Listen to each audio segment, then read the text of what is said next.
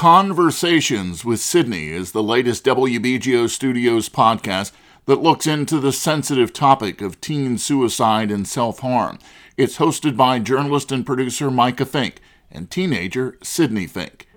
Please be advised that this story touches on issues relating to mental health and suicide, which some listeners may find upsetting. Self injury, the act of intentionally cutting, burning, or hitting oneself, is now an increasingly common experience among teens and young adults. But often, it's not what it seems. A lot of the time, why people hurt themselves is so they can show the physical, the physicality of it. Because no one will see the pain that you feel inside. So that was the only way of like painting yourself as to like how you actually feel.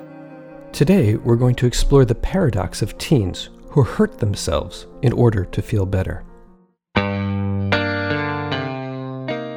Uh, would you mind just saying, you know, your name and your pronouns? Hello, my name is Riley Rose. And my pronouns are she, her, hers.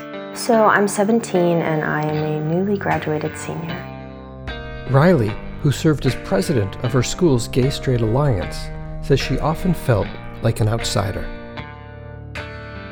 School was not a safe space for me, and even this year, there were times and periods where I just didn't feel safe coming to school.